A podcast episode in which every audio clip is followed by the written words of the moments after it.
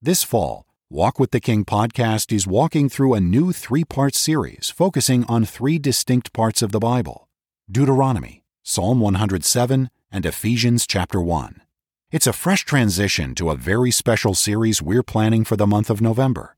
Until then, stay tuned and thank you for listening. All right, thank you very much. And hello again, dear radio friend. How are you? Or as I always say, how in the world are you? You can be in the world, but not of it. Thank God. Nice to be back with you, and I want to turn with you now to the book of Ephesians. We started to walk around in some of that truth a day or so ago. And I want just to stop on one phrase at the end of verse 1, chapter 1, before we go any farther. We pointed out that the moment you commit yourself to the Lord Jesus Christ as Savior, the moment you commit yourself to the Lord Jesus Christ as Savior and Lord, God calls you His saint. Sanctification is a point action and a lifelong process. And so the moment you commit yourself to Jesus as your Lord, that moment you become one of God's saints. Now, not all of us act like saints, assuredly. But the fact is, if a person is truly born from above, the Holy Spirit of God has come to dwell in your heart and God says you're his saint. And the Spirit of God continues his work of sanctifying all the way through the life process until you get safe home to glory. And then the Bible says we shall be like him, for we shall see him as he is. That's saints. Then he said, faithful brethren in Christ Jesus. And I pointed out, this is all review, but we take a minute just to get a running start into the truth here. I pointed out that faithfulness is your job and mine. It is a, a, accounted among stewards that a man be found faithful, the Bible says.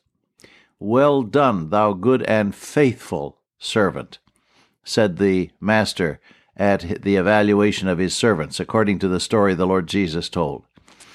In the book of the Revelation, you find these words Be thou faithful unto death, and I will give thee a crown of life.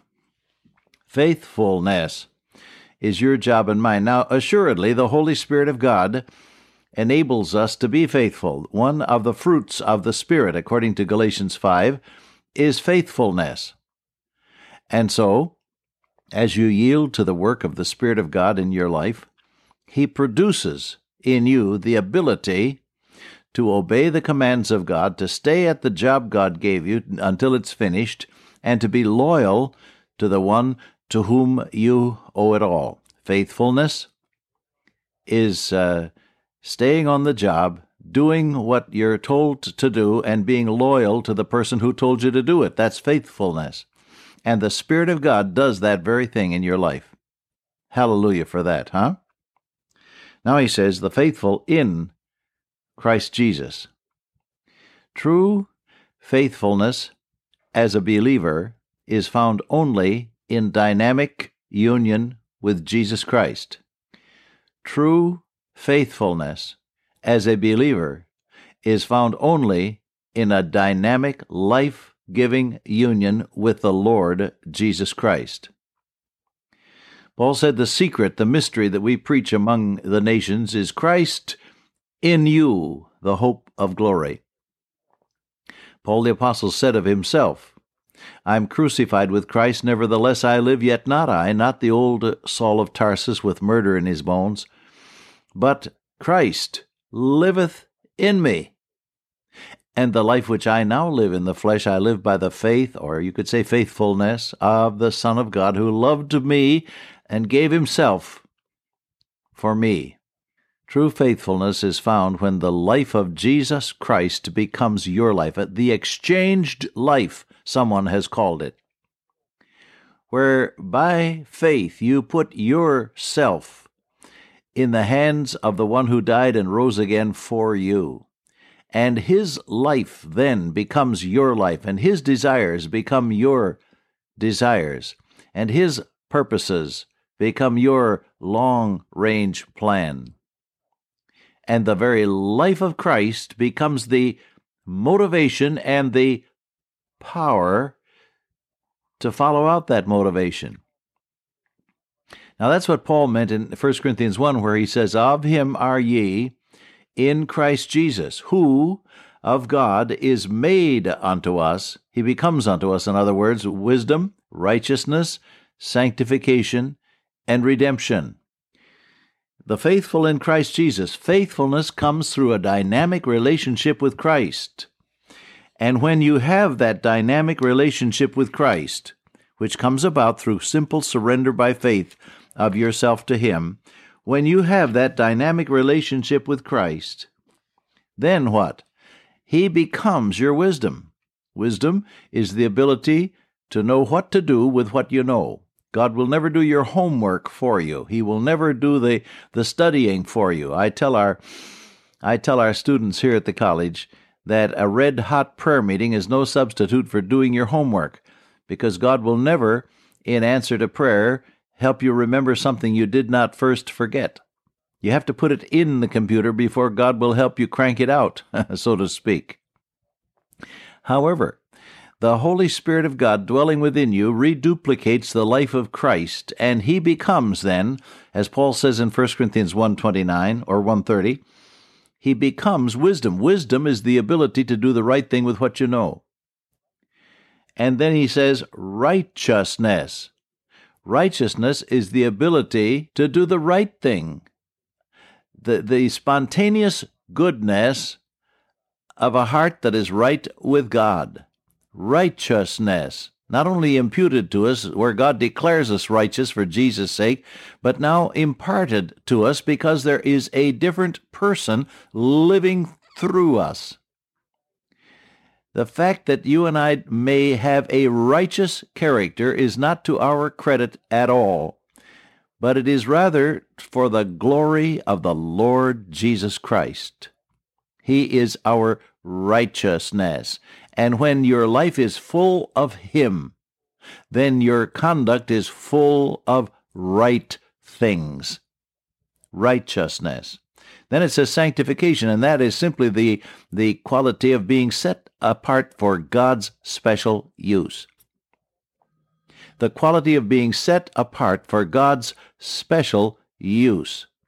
This is something that you and I ought to think deeply about, and uh, as a result, find the Spirit of God doing a very special work in our lives. Now, God is not in the process of creating hermits and recluses. That is not his special business with you and with me. Rather, he wants us to be in the world, but not of it. That, as you know, is the basis for my little corny greeting day by day. How in the world are you?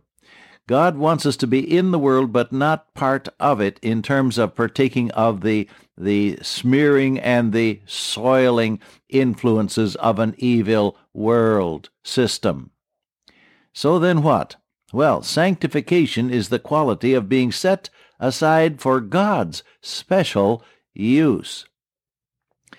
Paul the Apostle says in Timothy, he said, If a man therefore purge himself from these, he shall be a vessel unto honor, sanctified and meet for the master's use.